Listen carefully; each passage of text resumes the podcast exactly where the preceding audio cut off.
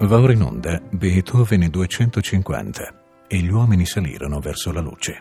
Progetto di Alberto Battisti e Luca Berni. Diciannovesima trasmissione. Le ultime tre sonate. A cura di Francesco Di Laghi.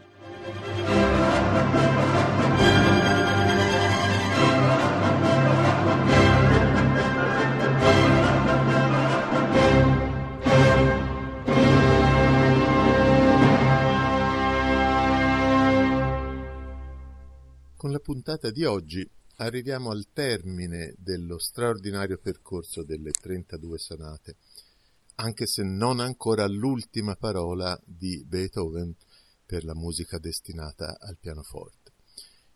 Se si considera la parabola creativa delle sonate, eh, dalle tre dell'opera due, composizione del musicista venticinquenne, alla conquista del successo nella grande capitale della musica, fino alle solitarie e sublimi meditazioni delle ultime tre sonate, non si può che restare sorpresi dalla portata e dal significato di una evoluzione che è individuale e interiore prima ancora che storica. Un'evoluzione che non è commensurabile, non corre parallela con l'evoluzione naturale del linguaggio pianistico nei venticinque anni, anni peraltro anche densi di importanti novità, eh, i venticinque anni compresi tra il millesettecentonovantacinque e il milleottocentoventi. La svolta nel genere della sonata, come abbiamo visto, inizia già qualche anno prima ed è la sonata opera centouno che mette in evidenza i tratti principali della nuova, eh, che sarà l'ultima, stagione creativa pianistica. Novità sul piano della forma come eh, su quello del linguaggio pianistico, che in sintesi sono eh, queste.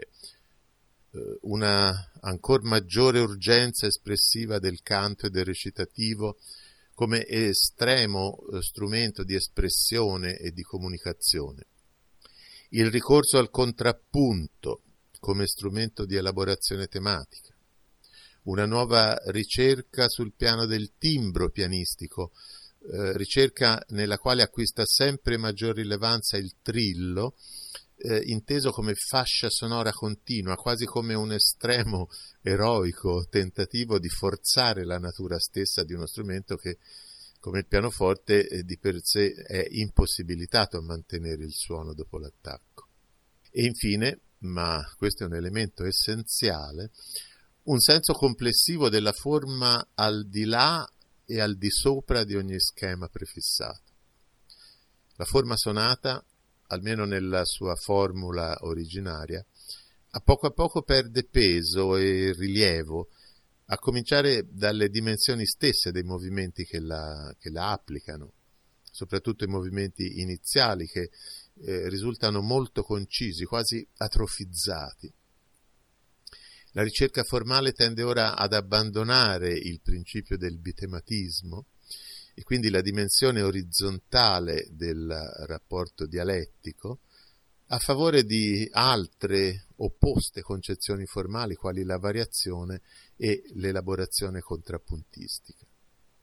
Questa propensione verso le forme quindi della fuga e della variazione significa un processo dunque di elaborazione nella dimensione verticale, una estrema indagine in profondità su un unico motivo tematico generatore, messo a confronto solo con se stesso. Ecco dunque il senso del peso preponderante della fuga e della variazione nell'ultima produzione pianistica beethoveniana. Forme queste che nelle tre ultime sonate arrivano anzi ad acquistare la funzione di momento focale e centro ideale della composizione. Un centro ideale che adesso è spostato verso la fine della sonata, anziché all'inizio, come era invece di regola nella sonata classica.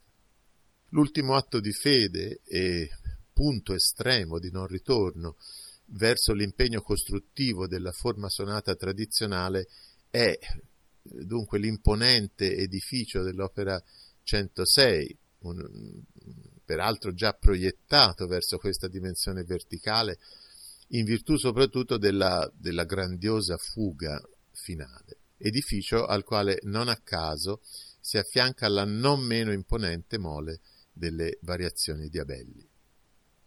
Ma veniamo alle tre ultime sonate, le quali nascono da un unico impulso creativo, come un unico grande progetto articolato in tre momenti complementari fra loro. È questo il motivo per cui Uh, abbiamo deciso di riunirle in un'unica trasmissione, anche se questo significherà dilatare un po' i nostri tempi abituali. Fare diversamente, d'altronde, significherebbe un po' travisare questo progetto, così come era stato concepito e come lo stesso Beethoven lo aveva proposto all'editore Schlesinger di Berlino. Anche la cronologia delle tre composizioni è molto ravvicinata. La genesi dell'opera centonove è tutta compresa fra l'inizio e la fine del milleottocentoventi, quindi si inserisce, come anche le altre due sonate, nel bel mezzo del, di quel lungo e complesso lavoro sulla Missa Solemnis e sulle variazioni di Abelli. L'opera centodieci viene iniziata nell'estate del milleottocentoventuno, una volta superato l'attacco di itterizia che aveva colpito il musicista nei primi mesi, che lo aveva costretto all'inattività. Viene completata alcuni mesi dopo, anzi per l'esattezza proprio il venticinque dicembre, il giorno di Natale milleottocentoventuno, mentre già sta lavorando anche all'opera centoundici, che infatti viene completata di lì a pochissimo, eh, cioè nell'inizio del milleottocentoventidue.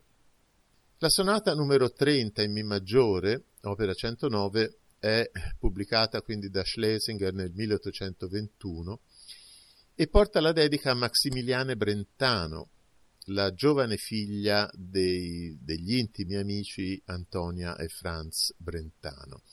E su Antonia Brentano torneremo nella prossima trasmissione. Si apre con un breve movimento dove si alternano due idee tematiche organizzate secondo Un, un conciso, quasi scheletrico schema di forma sonata, e ciascuna con un proprio tempo e una propria misura, cioè vivace ma non troppo e in due quarti la prima, adagio espressivo e in tre quarti la seconda.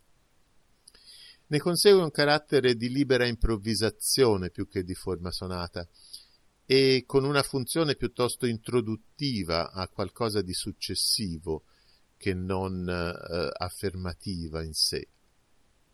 L'indicazione attacca subito, infatti, collega questo primo movimento al seguente, che è il prestissimo in Mi minore.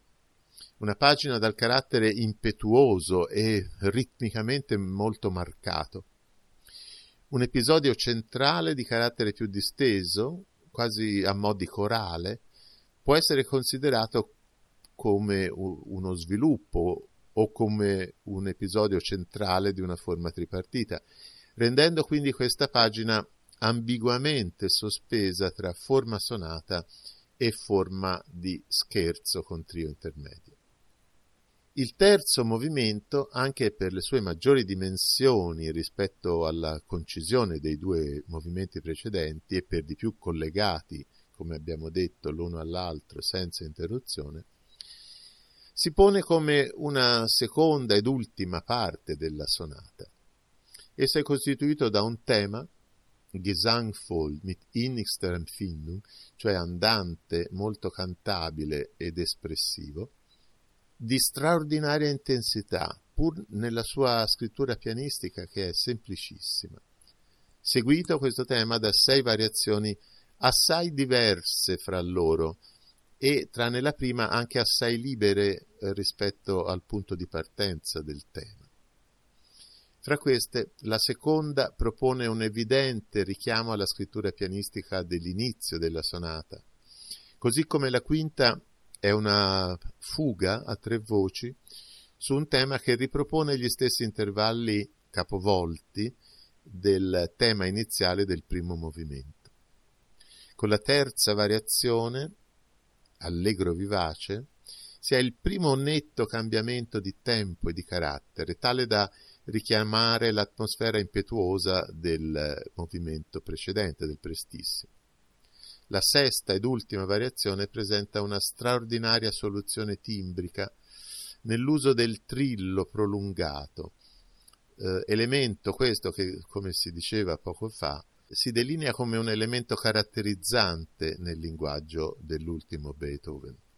Questa sorta di fascia sonora che si viene a creare stempera progressivamente lo spessore dinamico dal fortissimo fino ad una nebbia sonora attraverso la quale si intravedono come pulviscoli luminosi le singole note della melodia e fino a dissolversi nel ritorno al tema nella sua forma originaria, che viene così a acquistare il, il senso magico di un arcano, di un arcano meraviglioso messaggio. Per l'ascolto di questa, come anche delle altre due sonate, tra le moltissime possibilità, ho preferito quella di un grande interprete della grande tradizione mitteleuropea, Rudolf Serkin. Esecuzioni dal vivo alla Hercules Saal di Vienna nel millenovecentottantasette di un interprete ormai ultraottantenne che ha dedicato la sua vita a questo repertorio e che suonano un po' come un commovente testamento spirituale.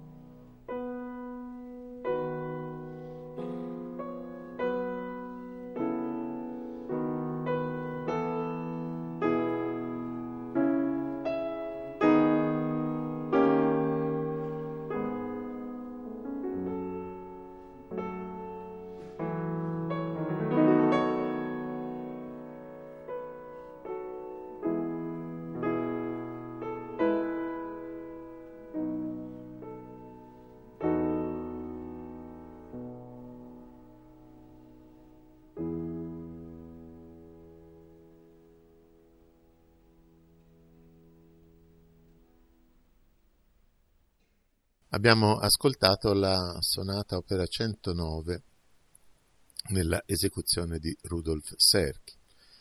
La sonata numero trentuno in la bemolle maggiore opera centodieci è pubblicata l'anno successivo, eh, milleottocentoventidue, sempre dalle, dall'editore Schlesinger, ma senza dedica. Analogamente alla precedente sonata, troviamo anche qui tre movimenti di diverse dimensioni. Il primo è abbastanza breve in forma sonata, il secondo assai breve, concepito come uno scherzo, sia pure in tempo binario anziché ternario come regola vorrebbe, e il terzo verso il quale, come anche nella centonove, si concentrano e si, si sciolgono le tensioni di tutta la composizione, decisamente più ampio e articolato, caratterizzato dall'alternanza di due recitativi e due episodi fugati. Il carattere del primo movimento, eh, teneramente cantabile e affettuoso, si ricollega direttamente agli analoghi movimenti delle sonate opera centouno e anche opera centonove. Il tema esposto nelle prime quattro battute è di gran lunga l'elemento melodico più importante, non solo perché sarà eh, unico protagonista nella sezione centrale di sviluppo, ma anche perché anticipa in maniera velata il tema della fuga dell'ultimo movimento. Il secondo gruppo tematico risulta infatti più breve e anche melodicamente più frammentato, e comunque senza una reale differenza di carattere espressivo rispetto al primo. Forti contrasti di blocchi sonori e una marcata incisività ritmica caratterizzano invece il successivo allegro molto, nella tonalità relativa di Fa minore, che si pone come un momento di, di breve ma, ma forte differenziazione rispetto ad entrambi i movimenti estremi. Decisamente singolare per scrittura pianistica e anche concezione musicale è poi il trio intermedio in re bemolle maggiore, dove due ampie e concitate figurazioni eh, discendente alla mano destra e ascendente alla mano sinistra si scontrano e si incrociano più volte. Il più autentico significato della sonata sembra concentrarsi dunque nel terzo e più ampio movimento, che è aperto da una introduzione, il cui carattere di, di libera improvvisazione, inframmezzata da un intenso recitativo nel quale Beethoven adotta una scrittura non misurata, cioè senza separazione di battuta, conferisce alla pagina fin dall'inizio una concezione essenzialmente teatrale. Il successivo klagender Gesang, arioso dolente, nella desolata tonalità di La bemolle minore, svolge una lunga, accorata melodia sul semplice accompagnamento di accordi ribattuti. Una fermata su un La bemolle, nel registro grave, dà l'avvio alla prima fuga a tre voci, di nuovo in La bemolle maggiore, il cui tema, su un semplice disegno su intervalli di quarta ascendente e terza discendente, lo troviamo perlomeno molto simile anche nel motivo iniziale e nell'etexpecto del credo nella coeva Missa Solemnis. L'ampio svolgimento della prima fuga conduce però di nuovo ad una ripresa dell'arioso, adesso nella tonalità di Sol minore, con quella significativa didascalia perdendo le forze, dolente, ermattet klagend, che mette in relazione questa pagina con il quasi coevo quartetto in La minore opera centotrentadue e in particolare con la canzona di ringraziamento offerta alla divinità da un guarito. La tonalità passa però presto al maggiore e con l'appassionante, quasi ipnotica affermazione di un, di un denso accordo di Sol maggiore ripetuto nove volte in crescendo dal pianissimo al fortissimo, torna anche la fuga, ma con il tema capovolto, intervalli di quarta discendente e terza ascendente. Questa seconda volta lo svolgimento è più breve, perché il tessuto polifonico si scioglie dopo poco in un'ampia perorazione. Ed ecco allora per l'ultima volta il tema nella sua forma originale, che quasi sembra farsi travolgere dall'affermazione gioiosa di una nuova speranza, di una, di una luminosità riconquistata al prezzo di durissime battaglie e sofferenze, che sfocia nella grandiosa pagina finale, che si conclude come un fiotto di luce con un grande arpeggio ascendente. Passiamo all'ascolto dunque della sonata eh, numero trentuno, opera centodieci, sempre nella esecuzione di Rudolf Serkin.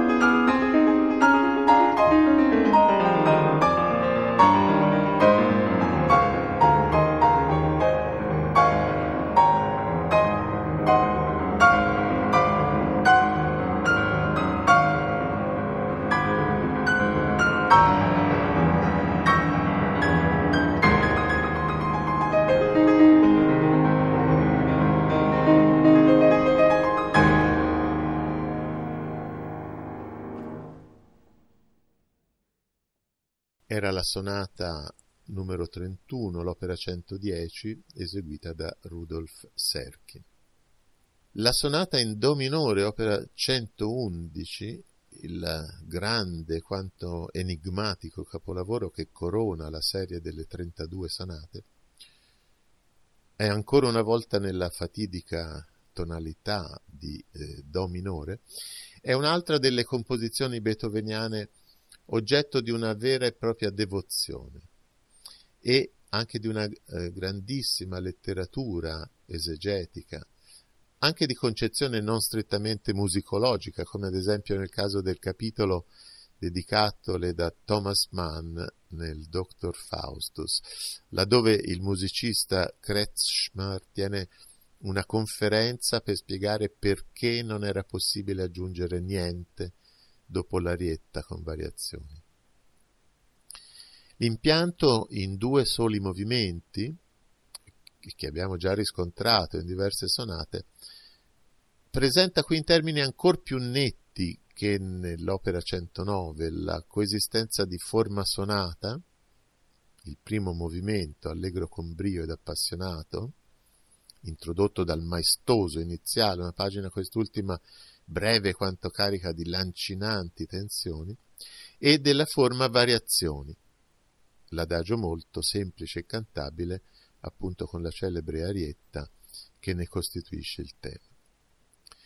Ne deriva una ideale contrapposizione di tesi e antitesi, o, per usare il concetto teorizzato dallo stesso Beethoven, del quale abbiamo più volte parlato, dei due principi opposti, articolati qui nella massima dimensione formale possibile.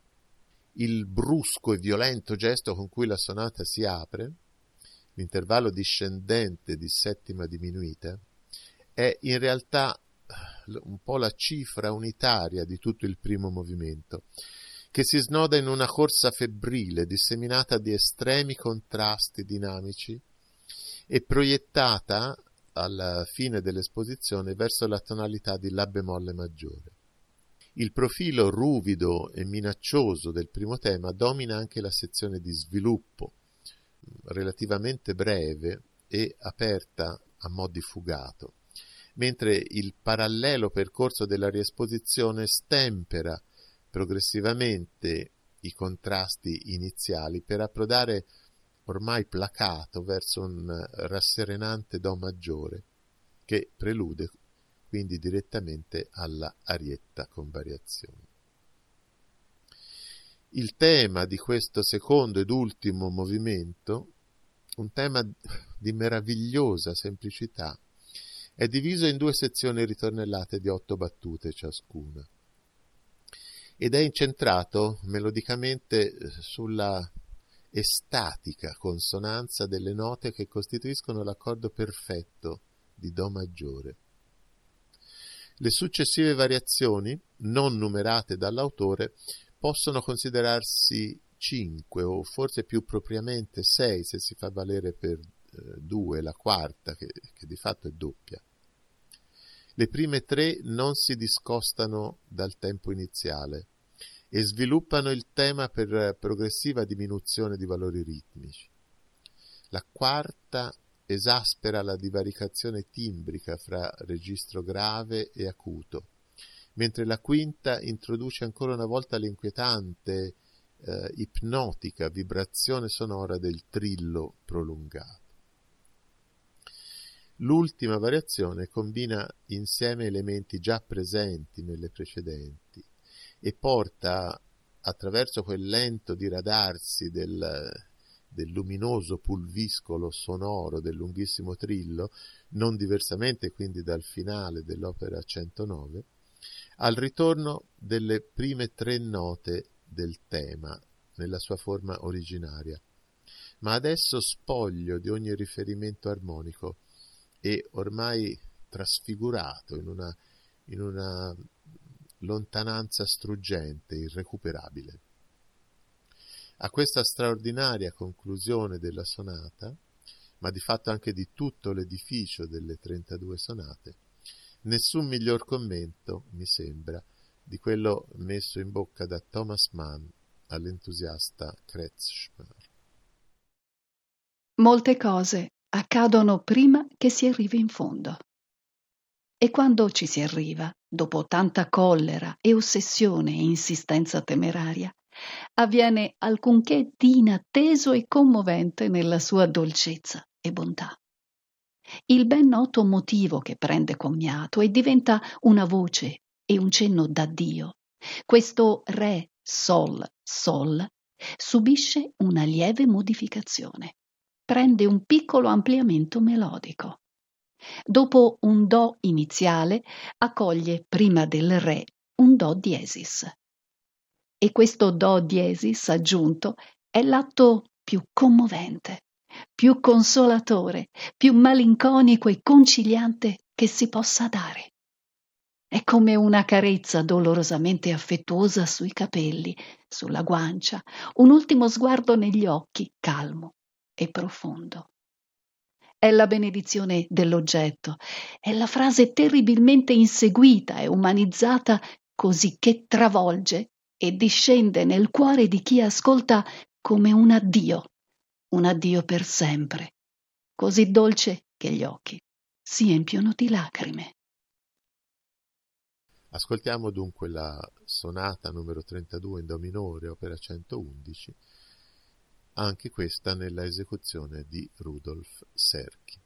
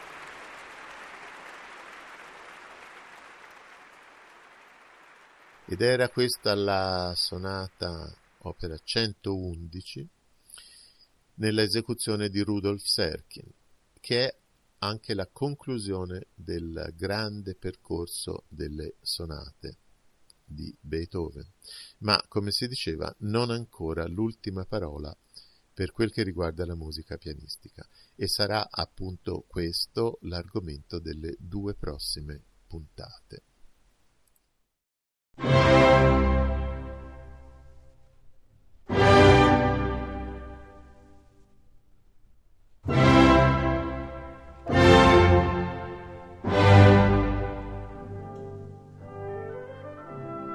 Abbiamo trasmesso Beethoven duecentocinquanta e gli uomini salirono verso la luce.